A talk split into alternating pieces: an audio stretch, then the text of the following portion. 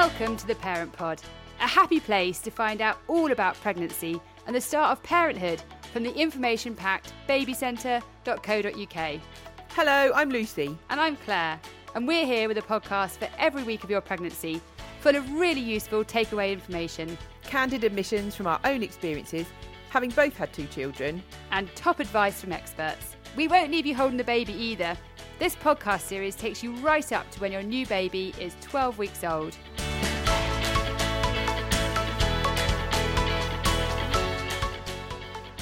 So you're past those first six weeks. If you had a C section, hopefully you're driving again.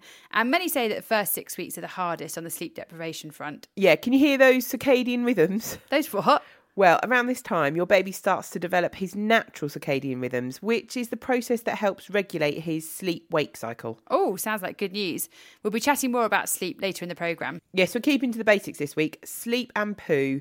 It may feel like that sums up your life right now. Yes, add in feed and repeat, and you're pretty much there.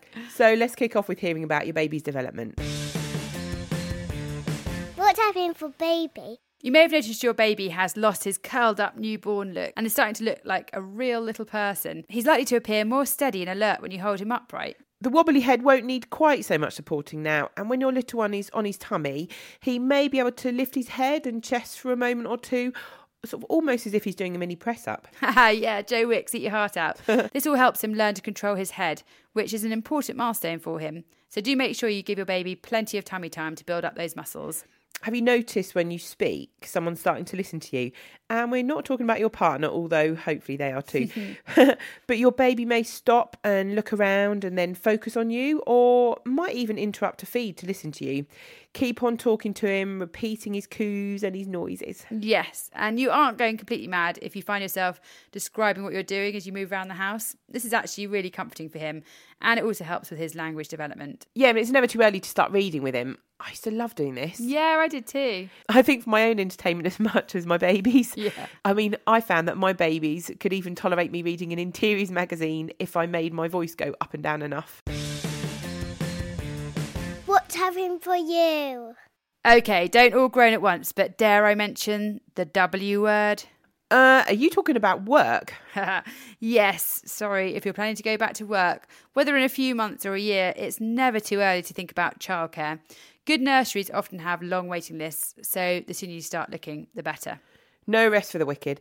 You might only just be getting to grips with breastfeeding, and we're already talking about going back to work. I know it's harsh, isn't it? But you may have more flexibility if you're considering using a childminder or hiring a nanny. Even if you're planning to work from home, you may want to book care for your baby to give yourself some extra time to get on with a day job. Finding childcare you feel is a good fit can take a while, but I think you know when you found the right one.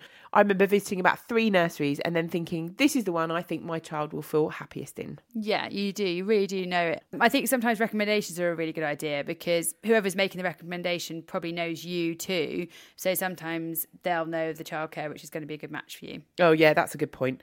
The other thing you might be noticing around now is baby bragging. Ah, yeah. Hopefully, your friends or antenatal group is filled with realistic and honest mums, but for some reason, there's always the parent whose baby is already sleeping through and has no problem with feeding and can practically sit up already. And they've persuaded themselves they're so strong they'll be walking by next week. Yeah. yes, it sounds very familiar.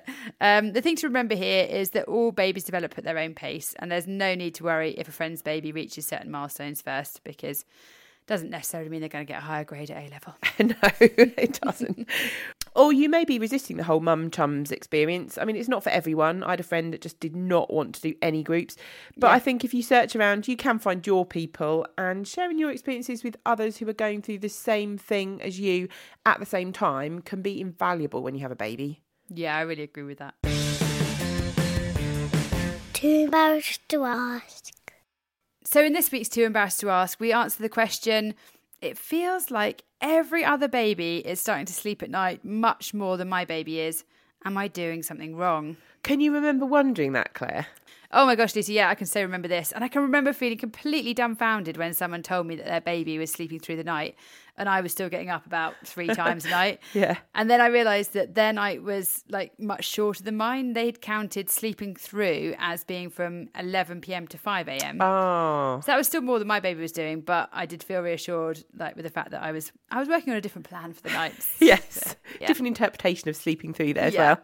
I felt that some people had these really strict routines and their babies were sleeping through the night so quickly. Yeah, the good news is that I suppose between six weeks and eight weeks, which is now, your baby will probably sleep for shorter spells during the day and longer periods at night. He still needs to wake up to feed during the night, but he'll have more deep sleep and less of that sort of light sleep. It's possible that your baby may sleep through the night as early as eight weeks old, but every baby is different, and it's more likely your nights will be interrupted for at least the first few months. If your aim is to get your baby to sleep through the night, encouraging clear habits from the start will help. Personally, I was a routine kind of mum, and with my first, it really worked. She slept through from this point, but second time around, my son fell asleep well, but he woke up in the night, so I don't know what works. Okay, so let's go with the top three tips for sleep in week seven. Yeah, hopefully this won't send you off to sleep. These tips are for your baby, remember, not you. Yeah, any excuse to fall asleep right now, eh? yeah. So first up is recognizing the signs that mean he's tired. Okay, so during your baby's first three months, the signs he's sleepy will include rubbing his eyes, flicking his ear with his hand, faint dark circles under his eyes, um, whining and crying, staring blankly into space, yawning and stretching a lot, losing interest in people and his toys, and then becoming kind of quiet and still. Yeah, and he may also turn his face away from moving objects or people or bury his face in your chest. Yeah, and if you spot these or any other signs of sleepiness, try putting your baby down in his cot or Moses basket. Don't worry, you'll soon come to recognise your baby's daily rhythms and patterns and spot the cues that means he's ready for a nap. At number two, we have show your baby the difference between night and day. Once your baby is about two weeks old, you can begin to show him the difference between night and day. In the daytime, when he's alert, change his clothes when he wakes to help him understand that it's the start of a new day. Play, talk, and interact with him as much as possible, and make daytime feeds social. So, chat and sing as you feed him. Keep the house and his room light and bright. Let him hear everyday sounds like the radio or washing machine, and wake him gently if he nods off during a feed. Yep, and then at night time, change him into his sleep suit to mark the beginning of his nighttime routine and show him that it's the end of the day. Try not to speak to him when you feed him and keep the lights and noises low. All of this should help your baby to understand that nighttime is for sleeping. And lastly, give your baby a chance to fall asleep on his own. Some experts advise against rocking or feeding your baby to sleep, but it's up to you to decide what routine best suits you and your baby. If you want to establish a consistent bedtime routine, it's a good idea to adopt the same strategy every night. But bedtime routines are probably a few more weeks away at the moment, around the three month mark, I would say. Yeah. Getting your baby to sleep and stay asleep is one of the biggest challenges of early parenthood.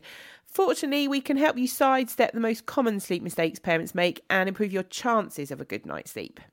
Yes, we love a list, and here is another one the top six sleep mistakes. We do love a list. Okay, at number one, setting your expectations too high. Yes, you've probably heard about babies that sleep through the night at eight weeks or take two hour naps twice a day. It's hard not to wonder why your baby isn't following suit. Oh, yeah, and it's gutting. But it's important to understand all babies are different, and waking up at night is perfectly normal and very common.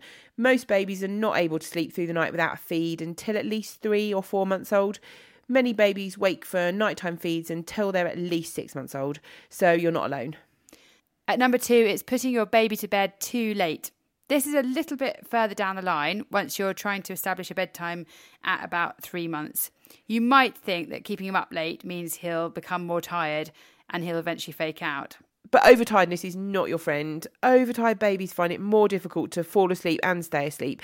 They tend to wake up earlier than if they went to bed at a more reasonable hour. Yeah, it's much better to have a bedtime routine in place and stick to it.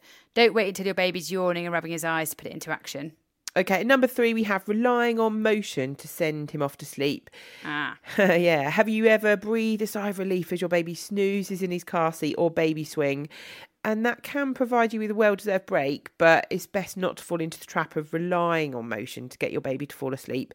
It's completely impractical to have to take your baby out for a drive every night, isn't it? Yeah, we all know of a couple who fell into this trap, don't we? Um, Yeah. You know, spent hours driving around at night in the mean streets to get their kids off to sleep. But yeah, a bit of a nightmare. Yeah, it's fine to use motion to soothe your baby if he's upset or fussy, but I wouldn't make it a part of your regular bedtime routine. No. And at number four, overstimulating your baby before bedtime. You may have put a mobile above your baby's cot for comfort.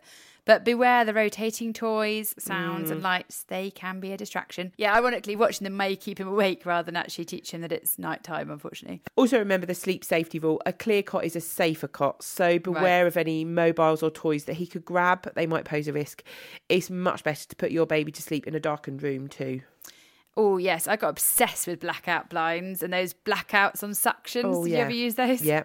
And you can put them up on any window. I Yeah. highly recommend them. They're brilliant, but don't worry about him being afraid. He's far too young to have developed any nighttime fears. Oh yeah, the monsters under the bed bit that comes later, doesn't it? Yeah. Yeah. Right now, blackness is just another message that it's bedtime and sleep time. As you get close to bedtime, it's worth winding your baby down with relaxing rather than energetic games. Lullabies, gentle nursery rhymes, they'll all calm him and help him to understand that it's time to sleep. Yeah, don't invite exciting, shouty, over enthusiastic auntie over for bedtime and expect it to run smoothly. no. Okay, number five, skipping your baby's bedtime routine. With a baby, you might assume that a routine consisting of a book, cuddle, and a lullaby isn't necessary just yet, or maybe you just feel too tired some days to continue with it. yeah, but having a series of lovely, calming activities before bedtime is important as it does prepare your little one for sleep. You can create any routine you like for your baby. Did you have any unusual additions, Claire? Well, no, not really. We just we started a thing of three books every evening, which was fine um, when they were sort of cardboard and about four pages long. Yeah. But as they've got longer, I've started to regret them, and now we're on to Harry Potter. I'm like, oh no, I'm joking. when will yeah. it end? yeah, We've got that routine too. be up all night with these ones. I think at this newborn stage, it's bath, cuddle, and book, and then bed. I think we'd done it all by six thirty because we found that actually you could almost miss their sleep window, even pushing it back to about seven. Yeah, and a tip that I've heard is to try to do your evening feed at the start of your bedtime routine rather than at the end.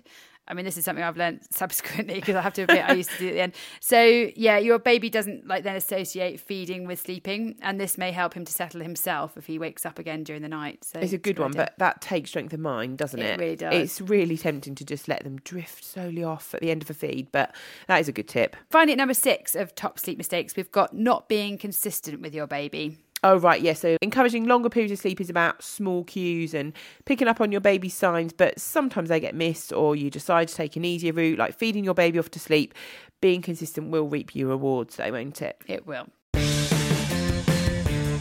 What do you expect this week?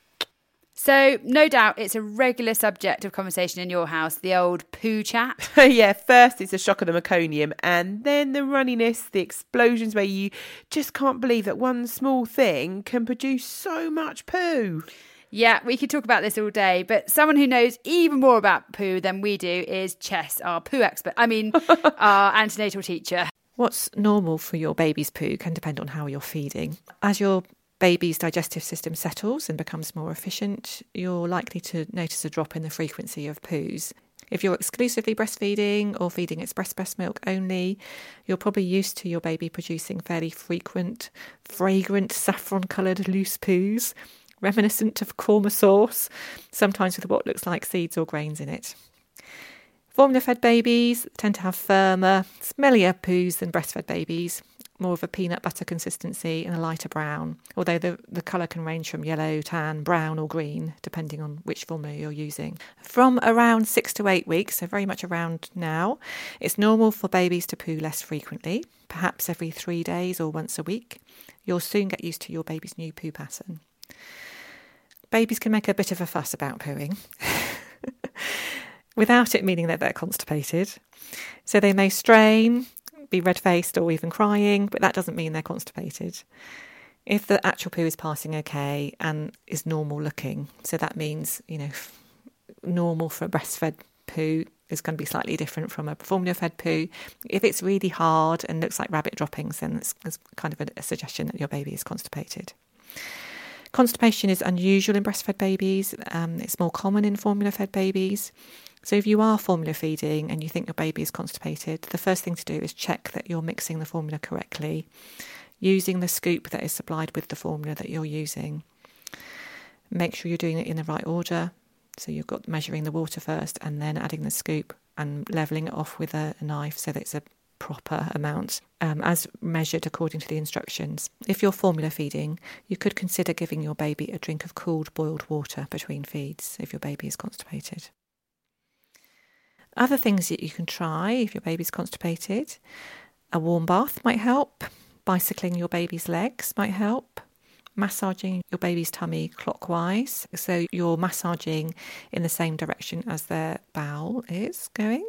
Um, also, activity. So maybe a bit of tummy time for your baby might help. So you, if you're worried about your baby's poo, you might be wondering when you need to seek help from a GP or health visitor. So you need to seek help if your baby's poos are hard, if they're large and difficult to pass, or smaller like rabbit droppings. If your baby's tummy is hard and she's off her feeds, that suggests that the poo's not moving as it should be. If there's diarrhea, there's watery, frequent, and larger amounts of diarrhea, and it's lasting longer than a day. Also, if there's blood in the poo, if it's obvious red blood or, or black, black could be old blood. Also, if your baby's poos are very pale, these are all signs that you need to seek some help for your baby. Thanks to Chess for clearing that up. I mean, not literally, obviously. If you want a poo guide and to not only look at your own child's poo, but also other babies' poo, then check out the Baby Centre slideshow. Yes, it is as good as it sounds. Baby Centre, holding your slightly sticky hand through all poo possibilities. Link in the show notes. So that brings us to an end for this week. We should remind you that the podcasts don't replace medical advice, and you should speak to your own doctor or health visitor if you have any concerns. We hope you stay well, stay healthy, and look forward to a Newborn Week 8 next week. Bye. Bye bye.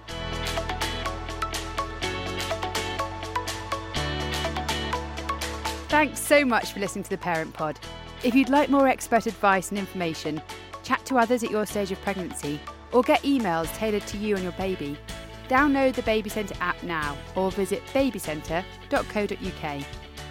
You can also follow us on Instagram, Twitter, and Facebook. Just search for Baby Centre UK. All the info we cover in each episode is linked in our show notes. If you loved our podcast and found it useful, please rate and review the Parent Pod wherever you listen to your podcasts. And don't forget to share it with your partner and friends.